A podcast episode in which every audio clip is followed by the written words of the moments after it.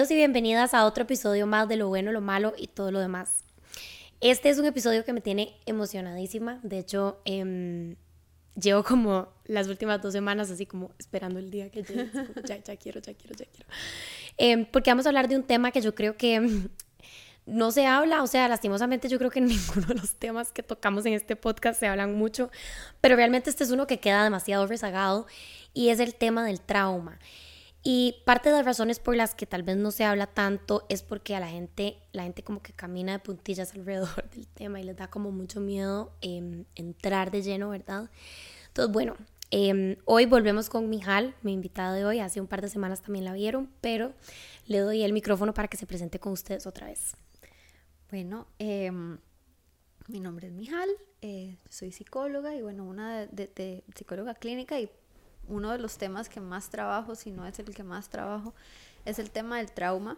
Y también me emociona un montón y también estaba súper esperando esta conversación porque creo que eh, nos hace mucha falta ponerlo ahí afuera, también para que muchas personas puedan identificar ciertas cosas que tal vez no consideran que podrían requerir de un proceso o de un trabajo personal. Eh, y y que pueden ayudar mucho, ¿verdad? En la vida cotidiana, entonces... Total, totalmente, sí, 100%. Entonces, bueno, como para entrar de lleno a la conversación, yo quería que vos compartieras como experta en trauma, porque realmente los sos, o sea, no sé si lo mencionaste, pero Mijal tiene como una maestría en esto, em, no sé si puedes compartir como con nosotros qué es específica, o sea, como cómo se define el trauma, o sea, qué es y qué se puede considerar traumático y qué no. Bueno, lo más importante para mencionar es que un trauma no es lo que nos pasa. Entonces ahí es, muchas veces ahí es a donde tenemos la confusión, porque pensamos que un trauma tiene que ser, tiene que entrar en la lista de ciertos eventos, como, no sé, de hecho se empezó a estudiar, históricamente se empezó a estudiar con veteranos de guerra. Entonces lo primero que pensamos son, hasta hacen chistes, ¿verdad? Los flashbacks a Vietnam y todo, porque... ¿verdad? Porque, porque es lo primero que pensamos, porque es lo primero que se empezó a estudiar cuando empezamos a hablar de, trauma. Em, pero entonces no es el evento como tal, sino lo que ese evento deja en nosotros después, ¿verdad? Em, ¿Qué quiere decir eso? Es un evento que genera como un antes y un después en cómo percibimos el mundo, cómo nos percibimos, cómo nos sentimos. Em, o puede no generar una antes después porque puede ocurrir a lo largo del, del, del desarrollo, pero entonces sí genera como eh, dificultades a la hora de relacionarnos, de sobrellevar ciertos temas, eh, de, de, sobrellevar ciertas emociones, eh, de vincularnos, etc. Entonces al final, si pensáramos como en un trauma como los médicos también le llaman trauma, por ejemplo, a estos eh, eventos, digamos, que generan un daño físico, fisiológico, que toma un tiempo en recuperarse para poder volver a funcionar. básicamente podríamos decir que eso es un trauma. Eso es una buena señal, o sea, es un buen mensaje porque si el trauma fuera lo que nos pasa, no hay nada que hacer, ¿verdad? Porque hasta el momento no tenemos una, una eh, ¿cómo se dice esto? Como una máquina del tiempo para devolvernos y deshacer lo que nos ha tocado vivir, pero sí podemos sanar lo que nos ha dejado. Entonces eso es una buena noticia, ¿verdad? Total. Y yo creo que aquí es donde también, o sea, eso que decís, ¿verdad? Como que se confunde mucho y a veces las personas inclusive pueden como auto minimizar em, el impacto que algo tuvo ¿verdad? En ellos o en ellas porque pensamos que es lo que nos pasa, o sea, es decir, pensamos que algo traumático es, y lo es, ¿verdad? Pero, o sea, como que pensamos que es exclusivamente como ir a la guerra, no sé, que me asalten, eh, que me violen o que me abusen o que, yo no sé, ¿verdad? Que me, que me agarren a golpes, em, no sé, estar en un desastre natural, ¿verdad? O sea, pero como que, entonces es como, ah, ok, esta es la lista y fuera de eso no, se, no cuenta como trauma, no es traumático. Y además, con eso que decís, creo que es súper importante decir que un trauma no solamente es algo que pasa, Exacto. sino también algo que no pasa. Puede ser algo que mm. no pasa, que tenía que pasar y no pasó, ¿verdad? Y creo que eso es gran parte de, lo que muchas personas pasamos. Eh, en la vida y no, no, lo consideramos un trauma por eso, porque no, pero hay gente que pasa por cosas peores, que eso yo lo escucho mucho, ¿verdad? En, em, Pero hay gente que pasa por cosas peores, entonces me siento mal por sentirme mal por esto. Eh, pero al final es un tema como también de, de, de, validarnos nuestras vivencias y creo que en parte este, esta conversación puede servir mucho para que muchas personas puedan escucharse o verse reflejadas en ciertas cosas y empezar como a validarse sus vivencias, ¿verdad? Claro, total. Y cuando te, cuando así cuando decís, perdón, como estas cosas que no pasaron y que debieron de pasar, ¿verdad? O, como que a mí me gustaría que ahondáramos un poquito más en esto, ¿verdad? Como para explicar un poco porque puede quedar un poco en el aire y tal vez no tan claro. Bueno, principalmente eso esto que digo tiene que ver con los traumas de apego.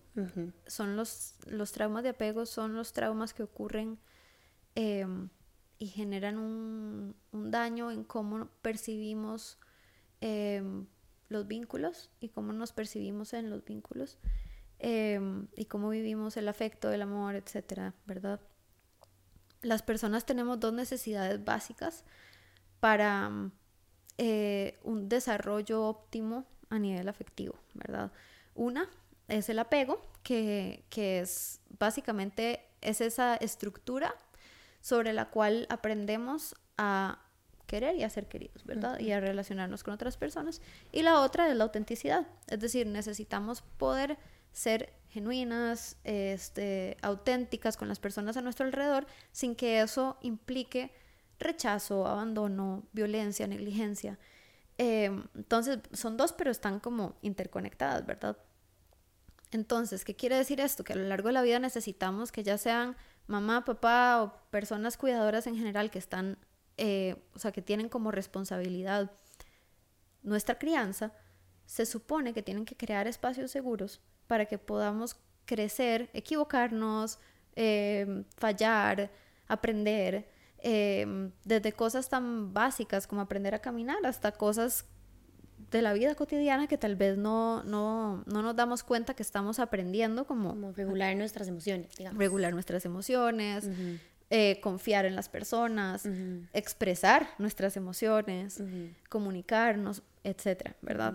Entonces, cuando esos espacios que se supone que son espacios seguros y que se supone que son esos espacios que tienen que darnos esa seguridad, eh, no lo son, ya sea porque son violentos o porque son negligentes, negligentes o cualquier situación en el medio. Em, entonces no aprendemos a... hay una carencia.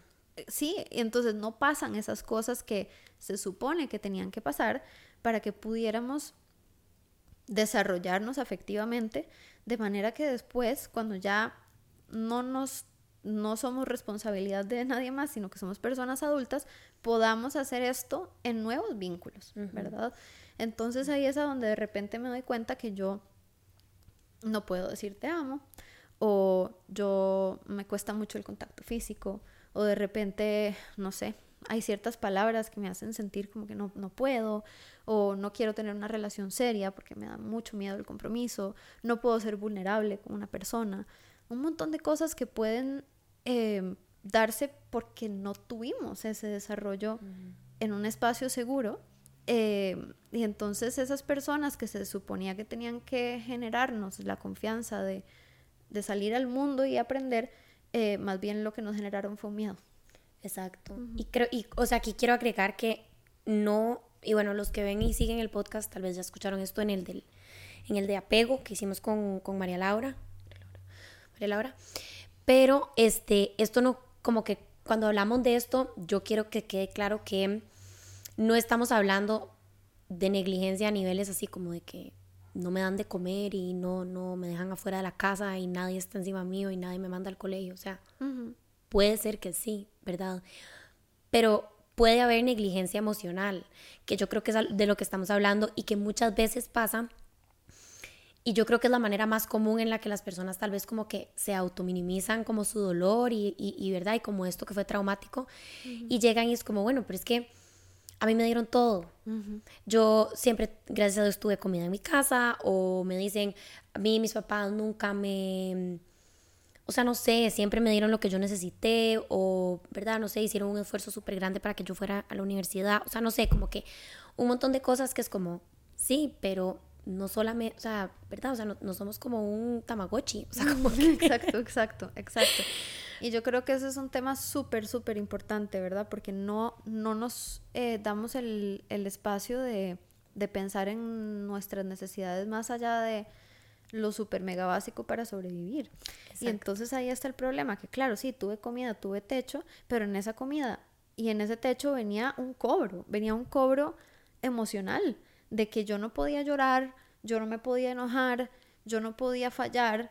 Eh, y más bien a veces incluso es un tema de que me toca asumir responsabilidades que no me corresponden, ¿verdad? Como que me toca cuidar a mis hermanos menores eh, porque mis papás no están disponibles. O escuchar a mi mamá quejarse de mi papá. O cuidar a alguno de los dos por la violencia del otro. O tener que intervenir. Em, o tener, tener, o sea, donde se rompen las jerarquías de la familia que necesitamos tener, ¿verdad? Las necesitamos porque sí hay unas personas que son responsables sobre otras, por lo menos en el principio de la vida, en la infancia y adolescencia. Y cuando eso se rompe de cualquier manera, eso es un trauma de apego, ¿verdad? Y sí, tiene que ver también con la parte emocional. Si yo siento que yo nunca pude, em, yo tuve que tragarme mis emociones o que yo tenía que tener una cara como de póker todo el día porque si alguien se daba cuenta de cómo me estaba sintiendo me iban a decir que yo le voy a dar algo por lo que llorar o este usted no tiene por qué estar si vea todo lo que le damos. Eh, verdad todas estas cosas generan un trauma porque la humanidad inherentemente la humanidad es un balance de cosas que nos, nos, va a hacer, nos van a hacer sentir bien y otras que no. Y necesitamos poder sentir todo eso en un lugar seguro Exacto. Exacto, sí, ser humano implica sentir cosas buenas y cosas malas. Y cuando desde nuestra, ¿verdad? Primera infancia o desde muy pequeñitos, no nos, ¿verdad? Como decís vos, o sea, y estos pueden ser mensajes muy sutiles. Ni siquiera tienen que ser gritos o golpes. O sea, porque, a ver, yo aquí lo que quiero también como comunicar es que el trauma ahí afuera se, ha estereotipado como esto que es demasiado violento, demasiado agresivo, demasiado fuerte, y sí, lo es, pero no es solamente eso, ¿verdad? O sea, nosotros podemos tener experiencias traumáticas que fueron algo muy sutil, muy callado, ¿verdad? Algo tan sencillo como, como decís vos, como bueno, di, tuve que asumir un rol de mamá desde que tenía ocho años porque mi mamá tenía que salir a trabajar, mi papá no estaba, no, no, no era no estaba presente y tenía cuatro hermanos abajo que yo y de, yo tenía que hacer arroz y yo tenía que hacer loncheras y yo tenía que sentarme con ellos a explicarles, esta no es mi historia, ¿verdad? Me la acabo de inventar, pero como que eso obviamente es traumático para alguien y ahí no hubo golpes, no hubo gritos, no necesariamente, ¿verdad? Pero igual es lo que vos decís, o sea, dejó como un machote, le digo yo, digamos, como una, una marca de agua, por así decirlo, en nuestro cerebro, que va a afectar la manera en la que vemos el mundo y nos relacionamos con los demás una vez que ya estemos grandes. Yo siempre digo que la, el trauma no tiene que pasar por el cuerpo para pasar por el cuerpo, es decir, la violencia no tiene que ser recibida directamente como un golpe o como cualquier tipo de, de violencia física para que pase por el cuerpo, porque, porque el trauma además, yo creo que eso es una de las cosas más importantes, ¿verdad? El trauma no es algo como ahí esotérico que una persona puede nada más cambiar de chip y que ya se le olvide, sino que son cambios fisiológicos, ¿verdad? O sea, de verdad cambia, el cerebro cambia, el cuerpo cambia, las células cambian. Entonces, pasa por el cuerpo y está ahí. Y muchas de las cosas que también a veces pasan es, yo sé que hay algo que pasó, pero no sé qué, no me acuerdo. Pero cada vez que me acerco a esto, siento como, ¿verdad? El escalofrío, me duele el estómago, me da asco, eh, etcétera, ¿verdad? Entonces, como que todo el cuerpo está involucrado en esto y, y mm, a veces por no tener una memoria una memoria clara como de esto pasó este día hasta ahora y tal, ¿verdad? De, lo, lo, tendemos a minimizar y es lo que pasa muchas veces también a nivel judicial, por ejemplo, ¿verdad? Una persona que pasa por una situación traumática le piden que narre los hechos 500 mil veces, pero al mismo tiempo el cerebro está haciendo lo posible por proteger a esta persona. Entonces, se me olvidan ciertas cosas, hay inconsistencias. Un día dije que fui por, por un helado y otro día dije que fui por una Coca-Cola y entonces ahí ya me dicen que mi testimonio no es válido, ¿verdad? Y esto es, esto es normal. Entonces, también es como, eh, es súper importante, ¿verdad? Como hacer conciencia de esto porque incluso empezamos a dudar de nosotras mismas, ¿verdad? Como, ¿cómo es posible que yo dije esto y después dije esto? ¿Será que de verdad me lo estoy inventando? ¿Será que, verdad? Empezamos a dudar mucho como porque, porque no, no tenemos suficiente em, claridad o conocimiento sobre estos temas y entonces las distintas entidades que les toca como manejar estos temas, si es que les toca, tienden a revictimizar a las personas. 100%. Y qué fuerte que no es, o sea, qué fuerte que instituciones que están a cargo, digamos, de llevar estos procesos judiciales no tengan el conocimiento de cómo funciona el cerebro para poder afrontar procesos judiciales así, o sea, como que... O sea, me parece Irreal. un escándalo. o, sea, o, sea, no sé cómo explicarlo, como me escandaliza, o sea, no lo puedo creer. Hey, ¿de pura casualidad tienen mascotas? Si es así, el nuevo patrocinador de Lo Bueno Lo Malo les va a caer increíble. TobyPets.com es la tienda online para mascotas más grande de Costa Rica. Vas a poder encontrar gran variedad de alimentos, juguetes, accesorios y hasta medicamentos para tu peludito. No te preocupes por las presas. Toby te entrega a la puerta de tu casa. Si eres el pet lover que pasas chineando a tu mascota, no puedes perderte este cupón que te trae tobypets.com. Obtener un 5% de descuento en toda tu primera compra en Toby usando el cupón NPN. Solo tenés que ingresar a tobypets.com, agregar los productos al carrito en el checkout y listo. En Toby siempre te darán un servicio personalizado. Pero hay más. Si sos patron, TobyPets.com tiene una oferta especial para vos. No importa cuándo o cuánto compres, siempre vas a tener un descuento del 5%. Revisa tu correo y disfruta de los beneficios. Gracias a TobyPets.com, la tienda online para mascotas más grande de Costa Rica. Y bueno, digamos, de hecho, siguiendo con eso, sí quería como que vos entonces nos explicaras más en detalle como qué es lo que está pasando en el cerebro humano o qué es lo que pasa, ¿verdad? Que cambia cuando vivimos un evento traumático. Bueno, pasan varias cosas y voy a tratar de explicarlo de la manera más sencilla posible. Normalmente cuando lo explico tengo la pizarra en el consultorio y la gráfica funciona, pero voy a hacer lo posible por, hacerlo lo más claro. Em, las, las, las personas, el cerebro humano, digamos que tiene distintas capas, como si fuera una cebolla, ¿verdad? Y a la hora de empezarse a eh, formar, cuando estamos en el útero, eh, somos embriones, estamos en el útero, se empieza a formar de adentro para afuera o de abajo para arriba, digamos, y lo primero que se forma es la parte más básica, instintiva, que es el tronco encefálico, que básicamente lo que hace es ayudarnos a que lata el corazón, a respirar, a tener equilibrio, lo más básico, ¿verdad? Sistema digestivo de todo eso. Lo más básico. Después de eso empieza a formarse la siguiente capa, que es una parte un poquito más como, mm, eh, se llama el diencéfalo, que hace cosas como, por ejemplo, no sé, tengo hambre, eh, mm, o apetito, o de repente, no sé, sentí miedo, pero como que son también un poquito básicas las sensaciones, eh, pero nos ayuda como a regular el cuerpo, em, el equilibrio también. La siguiente es la emocional, entonces es el sistema límbico, que básicamente lo que hace es procesar las emociones, lo que nos genera la, cada vivencia que tenemos, ¿verdad? Esto me dio miedo, esto me puso triste, esto me puso feliz, esto me sorprendió. Y por último, último, está la corteza, que es cuando una persona piensa en un cerebro, ¿verdad? Que es los giros y las, ¿verdad? La imagen del cerebro que se nos viene a la cabeza, eso es la corteza. Y la corteza se termina de conformar en la segunda década de la vida, entre los 21 y los 28 años. Entonces, y esa última es como la más sofisticada, que se encarga del lenguaje, de lo racional, lo lógico, eh, también la parte metafórica, la parte cronológica, es decir, podernos entender como eh, hoy es este día y esto no pasó hoy, sino que pasó hace cinco años o eh, esto todavía no está pasando. O esto para mí significa tal cosa, ¿verdad?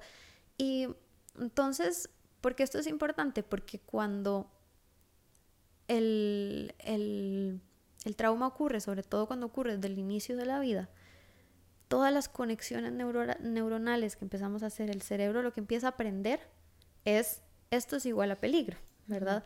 Y cuando eso tiene que ver con algo que yo siento o yo soy, es muy fuerte.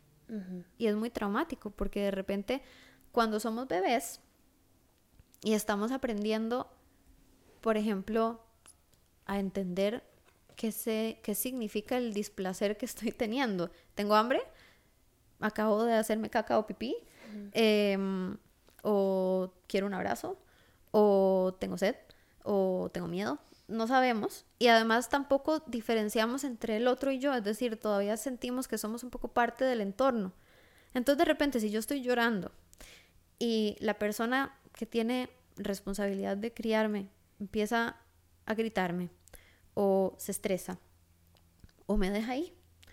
Em, entonces yo aprendo que yo no tengo un lugar seguro al que acudir cuando mm, no me siento bien. Em, y después entonces, ¿qué pasa? Que si hay una reacción negativa hacia cómo yo me siento o algo que yo hago, como todavía no sé mucho la diferencia entre eso, yo lo que voy a asumir o la conexión que mi cerebro va a hacer es hay algo malo conmigo. Yo estoy mal como persona. Y esto se va desarrollando a lo largo de, la vida y las conexiones se siguen haciendo desde ahí y de repente empezamos a vivir cosas como ansiedad social o, em, ¿verdad? Similares, donde nos da miedo acercarnos a otras personas porque hay algo malo conmigo, entonces me van a rechazar. Y si eso además se, o sea, se sigue repitiendo, por ejemplo, con el bullying en el colegio o con algún tipo de, de, feedback, digamos, de, la, de los pares, o sea, de otros niños y etcétera, este, me están confirmando, hay algo malo conmigo. Y entonces yo voy a funcionar en este mundo pensando que hay algo malo conmigo y entonces ni siquiera voy a intentar ni hablar con las personas, ni nada, porque básicamente estoy en alerta y que eso, es lo, eso me lleva como a la siguiente parte de lo que pasa en, el cerebro con el trauma y es que como esto es una situación amenazante, el cerebro se pone en alerta y se pone en modo sobrevivencia. Eh, y el modo sobrevivencia implica, es como una alarma de un carro, por decirlo de alguna forma. Entonces, cuando se van haciendo estas conexiones, yo puse el ejemplo de la crianza, pero puede ser cualquier cosa. Digamos que esto se hizo porque eh, fui víctima de abuso cuando era pequeña, o porque fui víctima de violencia doméstica, o por cualquier cosa. Pero entonces, este, cualquier cosa que el cuerpo empiece a percibir como parte de esa amenaza, va a responder como si tuviera que sobrevivir frente a esa amenaza. Por ejemplo, mm, ah bueno, y aquí es importante decir, lo, de las partes del cerebro lo decía justamente porque a veces las memorias que tenemos sobre el trauma no son concretas o como, sí, pasó esto y esto y esto, sino que de repente puede ser un olor, un sonido, una voz, un lugar, em, una sensación corporal, eh, etcétera, ¿verdad? Puede ser cualquier cosa, no tiene que ser una fecha incluso, ¿verdad? No tiene que ser como algo así que yo diga, ah, sí, es que esto me recuerda a tal, sino que nada más el cuerpo empieza a reaccionar y tiene cuatro maneras distintas de reaccionar. Pelea, se congela, huye o complace. Y normalmente cuando el trauma es algo repetido en el tiempo, nos damos cuenta de que no podemos pelear, no podemos huir y no podemos congelarnos. Entonces nos toca complacer. ¿Qué significa eso? Yo tengo que existir según lo que las otras personas esperan de mí para evitar lo más posible que se vaya a dar otra vez una situación así. ¿Verdad? Entonces, para protegerme, yo voy a complacer a todo el mundo. ¿Y qué pasa ahí? Que entonces no conozco mis necesidades más allá de lo básico, ¿verdad? De lo que estamos hablando. No conozco qué necesito yo a nivel emocional o relacional. Exacto. Nadie nunca le dio lugar a eso. Entonces yo he aprendido a sobrevivir mm, me dicen que sonría, sonrío, me dicen que me calle, me callo, me dicen que haga esto, lo hago, aunque por dentro se sienta horrible. Em, no aprendo a decir que no, no aprendo a poner límites, no aprendo, ¿verdad? Y esto es, esto es muy fuerte justamente porque entonces llega un momento en que, no sé, de repente una persona puede llegar a consulta a sus 30 años y diciendo es que no entiendo por qué tengo ansiedad si todo en mi vida está bien. Mm, bien según quién, uno. Y dos, eh, puede ser que todo esté tranquilo a tu alrededor, pero tal vez no estás pudiendo protegerte porque no estás pudiendo poner límites a tu alrededor justamente porque no has aprendido qué necesitas. Exacto. ¿Verdad?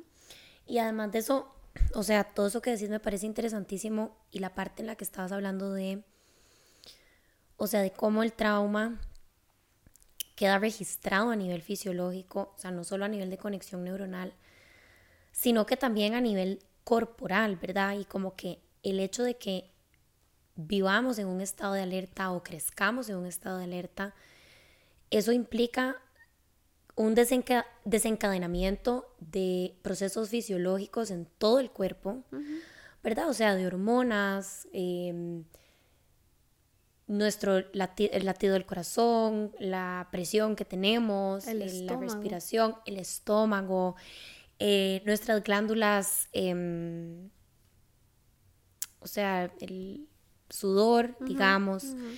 Em, bueno, y lo más importante, los niveles de cortisol, ¿verdad? Y cómo los niveles de cortisol tienen una incidencia directa, ¿verdad? En el sistema inmune y pues, entonces como hay mucha enfermedad este, autoinmune, ajá. mucha enfermedad autoinmune, digamos, que está muy relacionada con eventos traumáticos, no porque trauma iguala enfermedad autoinmune, sino porque, ¿verdad? Sino porque, digamos, hay un proceso, digamos, fisiológico que, que, que te hace, digamos, como propenso o propensa a desarrollar una enfermedad autoinmune porque está comprometido tu sistema inmune, porque el cortisol lo compromete y el cortisol aparece porque estás viviendo un estado de alerta y estás viviendo un estado de alerta porque estás viviendo un evento traumático o lo viviste, digamos, crónicamente durante tu niñez o lo que fuera. Entonces, como esto, o sea, quería como ilustrar esto porque es algo que involucra todo el cuerpo. O sea, esto no es algo que solamente, pucha, una memoria y pienso esto y me siento mal. O sea, es algo que involucra a todo nuestro, nuestro organismo. Claro, y, y, y, no solamente por la parte, digamos, como fisiológica de lo que va generando el cerebro y demás, sino que también porque justamente el estrés, por ejemplo, altera el sueño, altera el apetito, altera... Em, un montón de cosas que son básicas para tener salud, ¿verdad?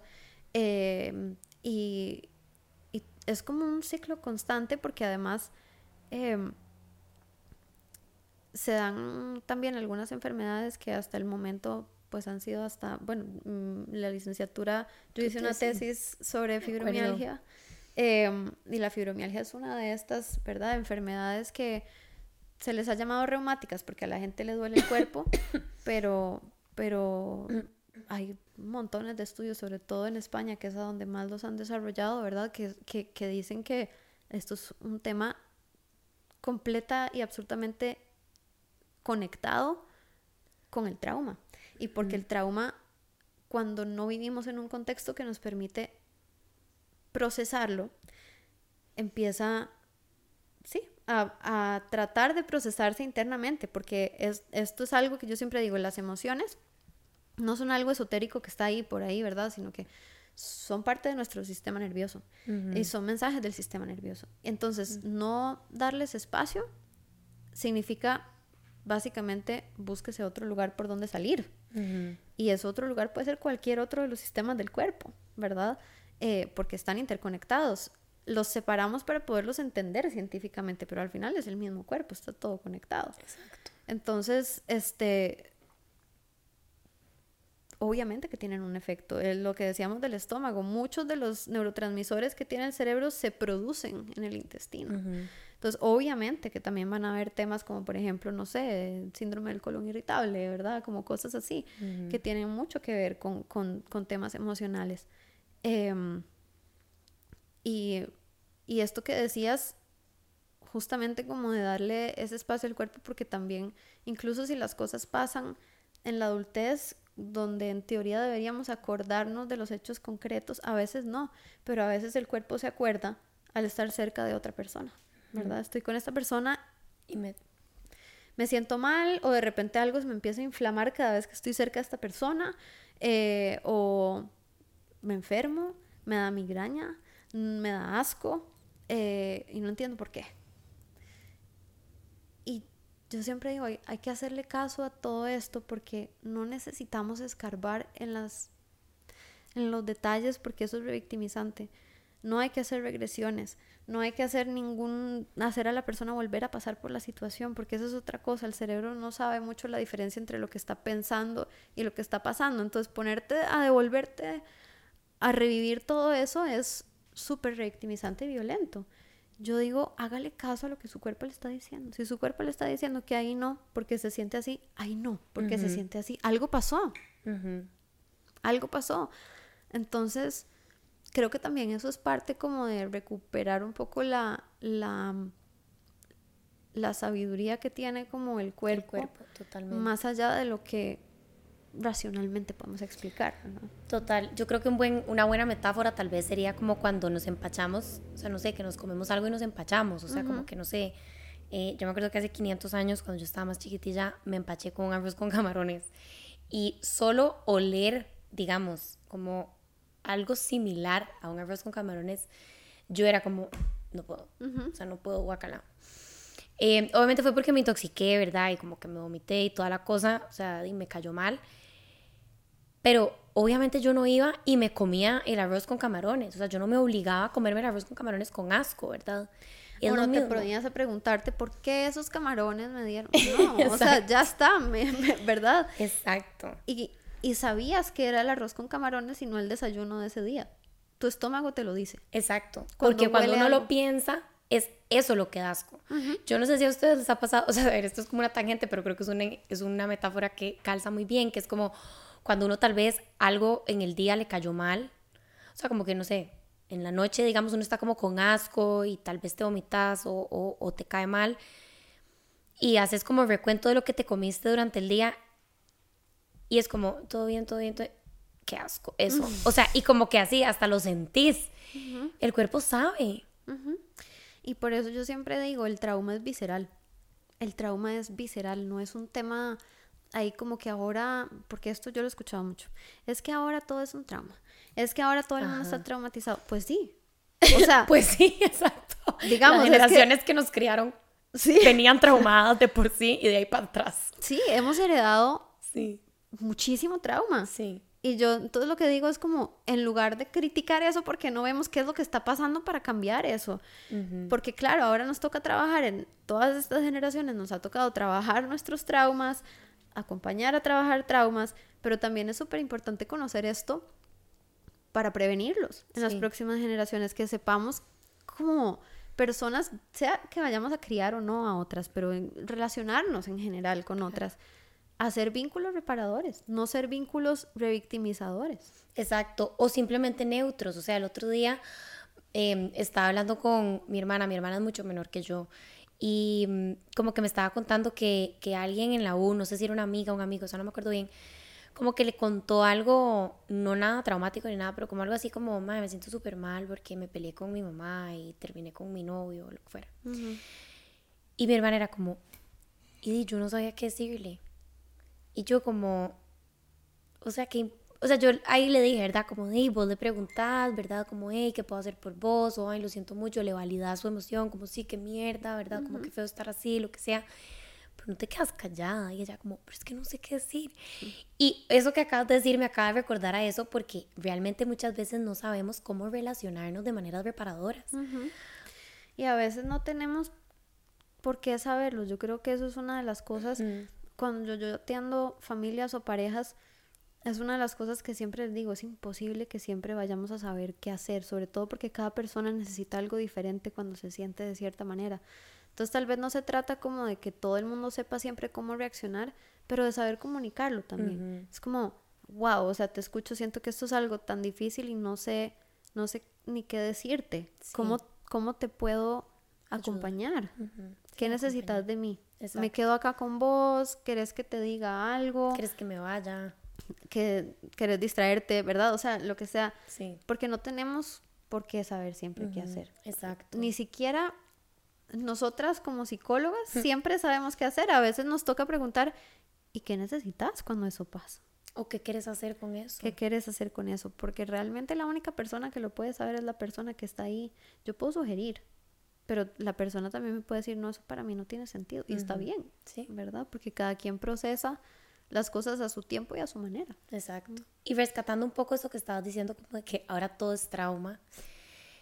O sea, yo lo veo de esta manera y cuando yo escucho a gente decir esto, yo, ¿verdad? O sea, como que o sea, vuelco los ojos hacia otro universo porque es como, mae, o sea, llevamos siglos de minimizar y de minimizar y de minimizar y de minimizar demasiados eventos mega fuertes, demasiado dolorosos, em, traumáticos y hasta hace muy poco tiempo, relativamente sí, poco tiempo, tenemos la tecnología para realmente entender qué está pasando en el cerebro humano cuando estas cosas pasan. Y ya nos dimos cuenta que hasta fisiológicamente hay cambios que no necesariamente, o la gran mayoría de las veces, no nos llevan, digamos, a una mejor calidad de vida, por así ponerlo, ¿verdad? O sea, nos cuesta más relacionarnos, este, mayores niveles de estrés, inclusive podemos desarrollar enfermedades, lo que mencionábamos, ¿verdad?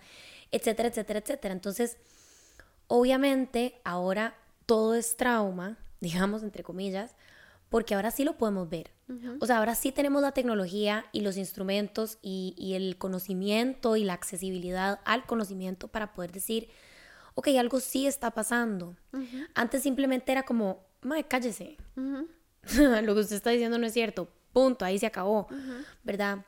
Y yo creo que eso también tiene que ver como con la con la compasión que necesitamos empezar como a, construir, porque el hecho de que a mí me haya ido mal en algo no quiere decir que el resto de la gente que venga a hacerlo también le tiene que ir mal. O sea, como que yo, no sé, eh, yo fui a patinar cuando tenía 10 años y me caí y me quebré las dos piernas y entonces usted no va a patinar tampoco, porque uno se quiebra las piernas.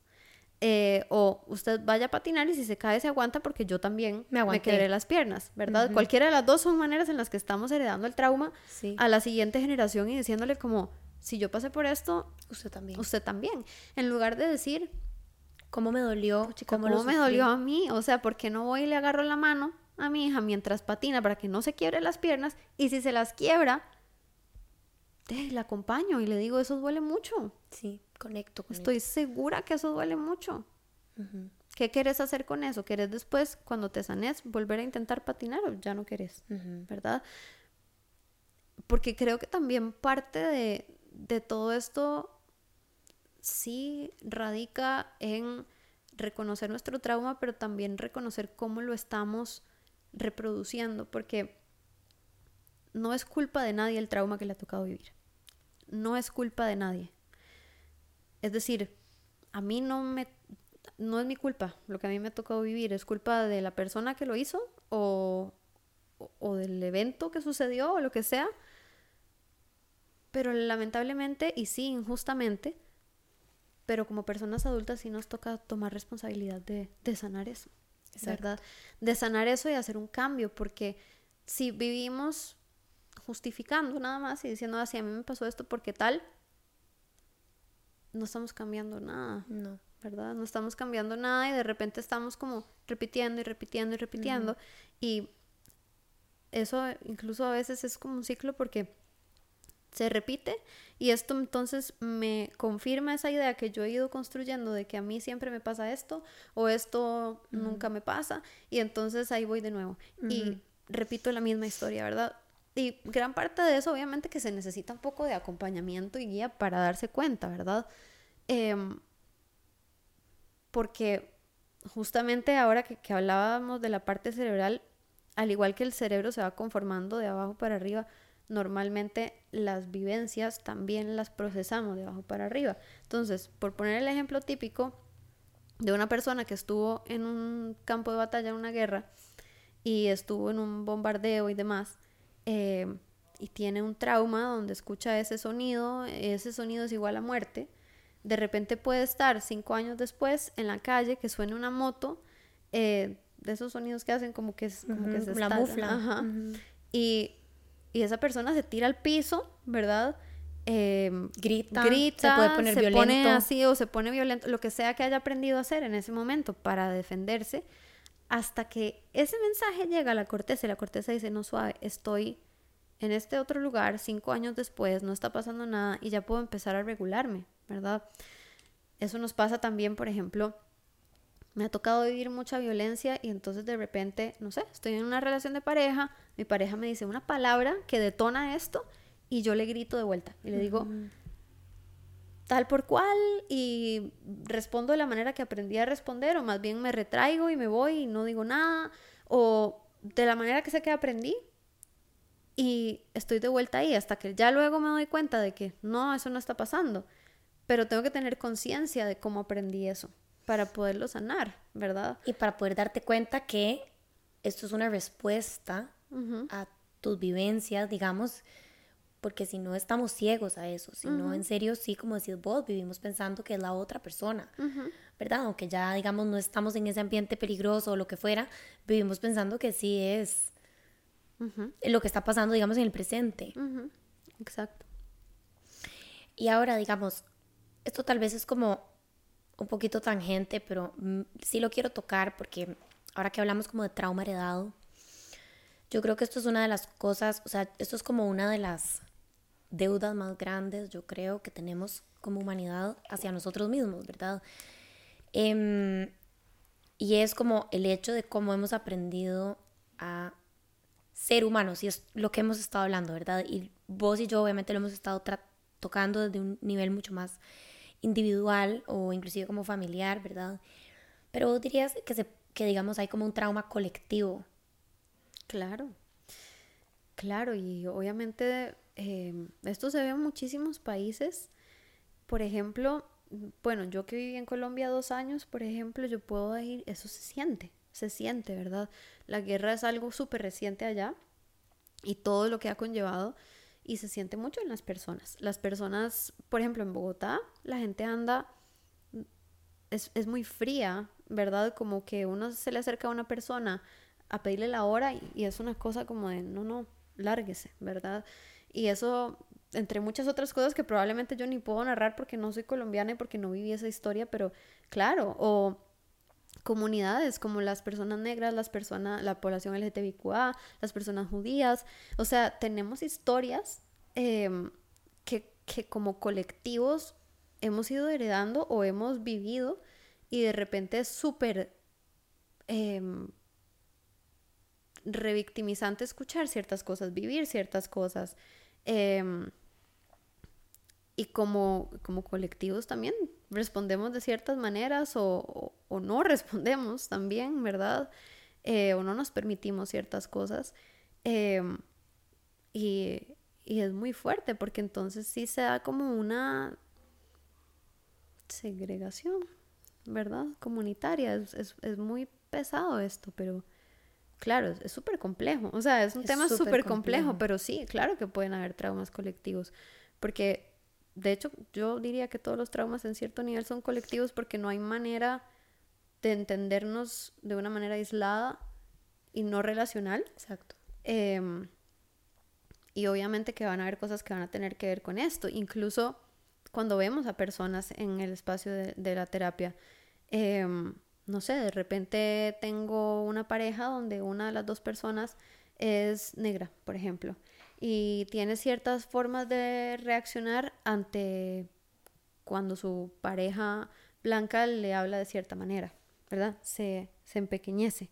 Porque afuera, donde el resto de las otras personas que también son blancas le violentan y se comportan así, esa es la manera en la que ha aprendido a reaccionar. Entonces, si yo paso eso por encima, entonces tampoco estoy validando todo lo que está pasando ahí. No es un tema solamente de tu pareja, es que tus vivencias se están viendo ahí reflejadas. Exacto. Entonces cuando decimos, yo no veo color, o yo no veo orientación sexual, o yo no veo identidad sexual o género, claro que sí hay que verlo. Está ahí. Exacto. Está ahí. O sea, tenemos una historia que está en nuestro cuerpo y en nuestras relaciones Y, y necesitamos nombrarlo, ponerlo sobre la mesa. Em, sí. no podemos hacernos los locos ni de los de la vista gorda, o sea...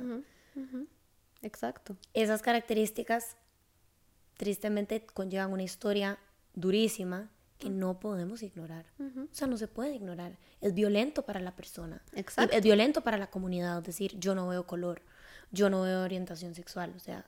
Exacto. Incluso pasa con el tema de género, ¿no? Esto, con la violencia de género y, demás, em, la gente lo ve de una manera muy simplista, como de que cuando señalamos que, que la mayoría de los actos de violencia se, son perpetrados por, por hombres cis, eh, ah, pero usted, ¿por qué está? O sea, a ver, estamos diciendo esto porque históricamente ha sido así. Exacto. Históricamente tenemos décadas. Y estadísticamente, la, o sea, los datos no mienten. Pero no solo la estadística, sino tenemos décadas sí. de que un hombre cisgénero, Violento. heterosexual sobre todo, siempre va a asumir un lugar de poder y tiende a ser violento y entonces sí, sí hay una posición de poder y sí hay un tema de que podemos generalizar y sí tenemos que ver que ahí hay un tema de diferencia en las oportunidades que tenemos, en la forma en la que nos relacionamos, en la forma en la que hablamos, en la forma en la que ejercemos o recibimos violencia. Hay una diferencia muy grande, ¿verdad? Entonces, no nombrar todo esto es minimizar, por ejemplo, todo lo que nos ha tocado enfrentar a las mujeres históricamente para poder lograr estar donde estamos.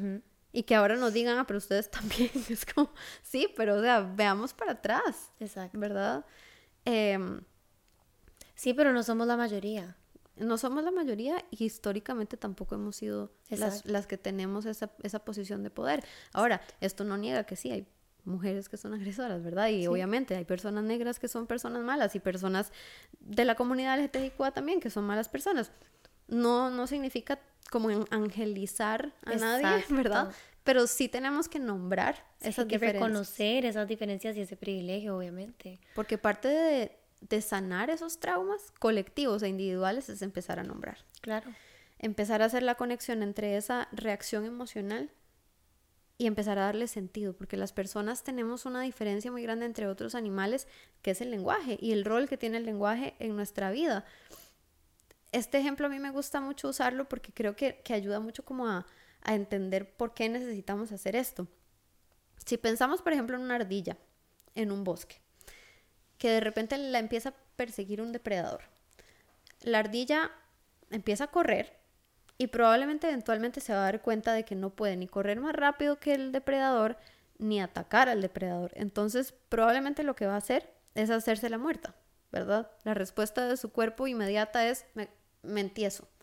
Viene el depredador, me huele, piensa que estoy muerta, el depredador se va y puedo seguir con mi vida. Las ardillas, y esto no me lo estoy inventando, las ardillas tienen un tema a nivel colectivo. Cuando esto pasa, vienen otro poco de ardillas y persiguen a esa. La persiguen, la persiguen hasta que ya el cuerpo suelta todo el cortisol, todo el estrés que generó para tener que defenderse y de repente ya la ardilla... Volver a línea base, digamos. Volver a línea base y la ardilla no se va a acordar de que la persiguió el depredador porque ya, ya, ok, esto pasó, ya lo procesé y ya. Los seres humanos, primero no tenemos prácticas así porque vivimos en un sistema muy individualista, pero además de eso, eh, tenemos este tema del lenguaje, que es que necesitamos darle sentido también, poderlo entender eh, y, poder... Em, Integrarlo como parte de nuestra historia, digamos, narrarlo aunque sea internamente. Exacto, y poder integrarlo a esta parte cerebral también a nivel fisiológico que me ayude a que yo cuando yo escucho ese ruido de la moto, yo ya no piense que estoy de vuelta en, Vietnam o en Irak o donde sea, sino que yo sé que fue la moto. Entonces ya mm, no tengo esa conexión, eh, o sea, rehago la conexión, ¿verdad? Entonces, nombrar es tan importante es tan importante a nivel social y cultural porque lo que no se nombra no existe, pero también a nivel individual porque lo que no se nombra no existe. Y entonces de repente me quedan muchos huecos por ahí que no entiendo por qué yo reacciono de esta manera, por qué me siento así, por qué cuando, no sé, em, voy a hacer algo de la vida cotidiana, relacional o individual o lo que sea, tengo esta reacción, ¿verdad? Eh, o por qué no me siento bien o tengo tanta ansiedad cuando empezamos a entender estas cosas, también podemos encontrar nuevas maneras de reaprender y rehacer esas conexiones de una manera que sea reparadora. Entonces, incluso esos vínculos neutros, como vos decías, pero que sean sea posible decir como, mira, no, no sé cómo acompañarte, eso ya hace una diferencia muy grande. Eso es reparador, sí. ¿verdad? Porque abre el espacio de la otra persona a decir, no, mira, nada más, te quiero que me escuches. Solo quiero llorar, ¿verdad? Y ya está. Sí, y creo que también, a ver, con todo esto que decís, no puedo no pensar también en el trauma heredado de los hombres, o sea, de los hombres y de género, digamos, em, heterosexuales o no, ¿verdad? como de, de, todo este tema, como de tengo que ser, ¿verdad? Como fuerte y grande y, dominante y no puedo llorar y las emociones no las puedo tener y si las tengo entonces soy débil o de menos o se van a burlar de mí. Y qué fuerte porque efectivamente hay, un, o sea, hay, hay, una confirmación de, a través de la experiencia que muchos de estos hombres tienen, o sea, ¿verdad? No sé, como que mm, si son llorones, entonces, ¿verdad? Como que los molestan toda la vida porque entonces, este, que eran, digamos, eran llorones. O si son como muy emocionales, es como, ay, ya este mae, qué pereza, no sé qué. O sea, como que los Sus masculinidades están muy sujetas a la idea de que tiene que ser una piedra, digamos. Exacto. Y eso es traumático. Eso es traumático porque, de cierta manera, como que los no sé, como que yo me imagino como, como, como cuando te quitan como una, no sé, como, cómo explicarlo. Que te deshumaniza. Como que te quitan como algo demasiado esencial de lo que es ser humano y te obligan como a esconderlo. Y yo he visto que hay muchos hombres que no saben cómo volverse a poner en contacto con esta parte. Hay unos que se mueren y nada más nunca lo hicieron. O sea, no sé, nuestros abuelos, bisabuelos, tatarabuelos, eh, inclusive algunos papás, ¿verdad? No sé, hermanos, o sea, no sé, como que yo creo que todavía ese trauma sigue demasiado vivo. Y ese es un trauma que, que es el perpetuador de otros traumas, como por ejemplo de lo que estamos hablando ahora, ¿verdad? Como violencia de género, este tipo de cosas. Este... Entonces, bueno, sí, por eso te hice la pregunta, porque digamos, como que obviamente entre lo íbamos hablando como de individual, la familia, yo después decía, bueno, pero es que esto es algo hasta ya como de género, como de, ¿verdad? Como que... Claro es algo que no sé, o sea, como que la sociedad está estructurada, qué triste, pero está estructurada de una manera bastante traumática em, y nos hereda mucho trauma. Por eso yo siempre digo que para mí era obvio pensar en tener un enfoque feminista en la clínica, porque si yo no tengo ese enfoque no estoy viendo cosas. Hay cosas que estoy pasando por alto. Estoy viendo a una persona aquí, estoy diciendo, ah, sí, tenés ansiedad, respira, claro, las respiraciones son importantes, y ayudan, pero necesitamos poder ver también todas estas cosas que la generan, ¿verdad? Y nombrar estas cosas también. Claro. Que la persona se, entienda en su contexto. Y a veces solamente tener ese ajá hace que haya una mejora inmediata. ¿Verdad? Yo eso lo he visto. Yo también. Sesión número dos, solo con lo que me dijiste la vez pasada, me di cuenta de tantas cosas y he estado más tranquila, ¿verdad? Ese es el poder que tienen las palabras. Es, es mucho más grande de lo que pensamos. Por eso es tan importante que sí, que todo sea trauma si tiene que ser trauma ahora, porque necesitamos sanarlo, porque si no, quién sabe qué vamos a hacer con esta, eh, con esta sociedad Em, a futuro, ¿verdad? Sí, yo creo que a nivel como de, demasiadas, demasiados ámbitos y demasiadas industrias, o sea, estamos llegando a un punto en donde tenemos que repensar cómo hemos venido haciendo, y está pasando, o sea, ya está pasando natural, o sea, como que desde hace años ya, ya viene pasando en donde nos estamos viendo como enfrentados a repensar y replantearnos cómo queremos seguir adelante, ¿verdad? Como que muchas personas ya nos estamos dando cuenta de que, ok, Sí, las cosas se han venido haciendo así por los últimos, no sé, 400 años. Eh, pero pero no funciona. sí, no, ya, no, ya no está funcionando, ya no funciona, o sea, es insostenible. Y eso no quiere decir de que ahora entonces somos débiles o somos de menos o somos quejones. No, simplemente significa que estamos cuestionando lo que antes se daba por hecho y estamos en serio tratando de resignificar lo que antes simplemente, es, ¿verdad? Se le daba a uno como, no sé, un folleto, tome, esto es lo que usted tiene que pensar, hacer, eh, querer, etcétera. Y ahora es como, bueno, pero ¿y si no?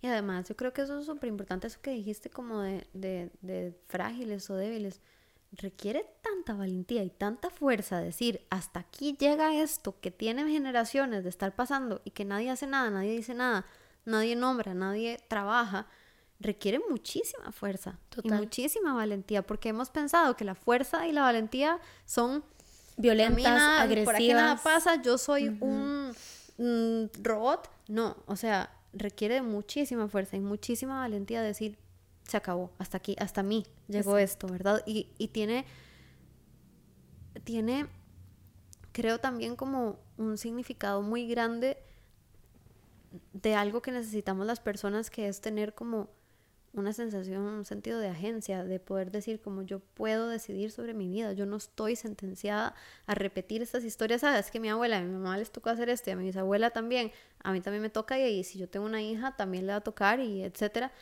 qué cruel que es eso, ¿no? O sea, requiere de muchísima, muchísima fuerza y valentía poner un alto en todas esas historias y enfrentarse a todo lo que eso implica, porque mentira que es doloroso. Ajá, no solo a lo interno, ¿verdad? A veces yo digo algo y mi familia me deja de hablar. O yo actúo diferente y mi familia me empieza a apartar, a rechazar, a abandonar, y eso es muy duro, trae muchísimos duelos. Sí.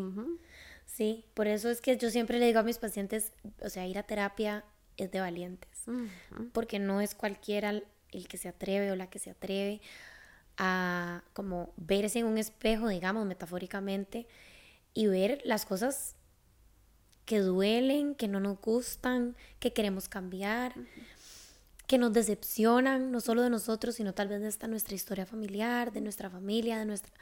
lo que fuera, ¿verdad? es doloroso, es, es durísimo, pero al final es como una libertad, digamos, salir al otro lado es una libertad, ¿verdad? Es como, bueno, tengo, la, tengo el, poder de poder, el poder de poder, el poder, digamos, eh, resignificar, reconstruir, hacer la vida que yo quiero con las personas que me interesan, que me aportan, que lo que fuera, desde un lugar de como mucha más claridad. Pero es un huevo. Sí, sí. Pero al final implica justo dejar de sobrevivir la vida para empezar a vivirla.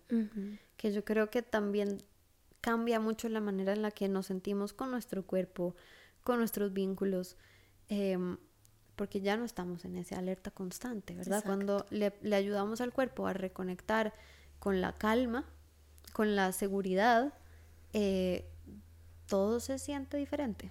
Como que nos toca reaprender a vivir de alguna manera, ¿verdad? Ahora, ¿qué hago cuando esto se, es sano, ¿verdad? Que eso pasa mucho.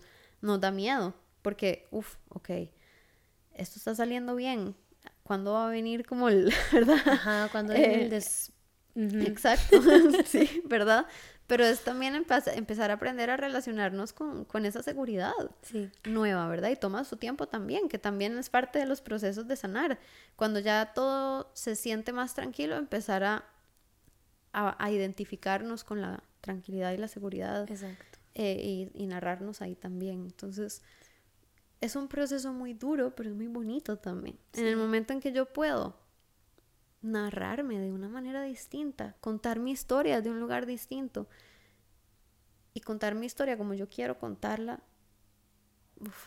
es, es, se siente otra cosa, ¿verdad? Totalmente. Em, y creo que muchas personas va a ser muy validante, así se dice. Sí, creo. validante. Sí, validante. Va a validar muchas experiencias que tal vez muchos de ustedes estaban autonegando. Yo sé que yo por muchos años era como, eso no es trauma. eso fue como, ah. Porque verlo también es difícil y creo que eso también no nos podemos ir sin decirlo. Si no estamos listas para abrir esa cajita, está bien. Está bien. ¿Verdad? O sea, podemos tomarnos el tiempo necesario para llegar a ese punto y decir, ok, ahora sí, podemos llevar un proceso para trabajar otras cosas y, y después decirle a la persona cuando ya nos sentimos seguros, mira, ahora sí. Esto me pasó. Pero sí es importante trabajarlo y hablarlo, pero no hay ni prisa ni obligación para hacerlo en ningún momento ni de ninguna manera específica. Exacto. Creo que eso es importante. Súper importante, sí. Gracias por la aclaración. Y bueno, mil gracias de nuevo por venir y compartir con nosotros tu conocimiento. Estuvo lindísimo el episodio. Mm. Y muchas gracias a todos ustedes por escuchar otro episodio más de lo bueno, lo malo y todo lo demás. Como siempre les digo, si esto es un espacio que les gusta, que les genera valor, en donde aprenden, eh, nos pueden apoyar de manera gratuita, dándole like, compartiendo, comentando, em, dándole guardar, que es como un super like. Este, compartir el episodio completo nos ayuda a montones, ya sea por Spotify o por YouTube. Em, y bueno, si quieren dar un paso más allá y apoyarnos de manera monetaria, también lo pueden hacer a través de www.patreon.com slash no pasa nada oficial. Mil gracias y nos vemos en el próximo. Chao.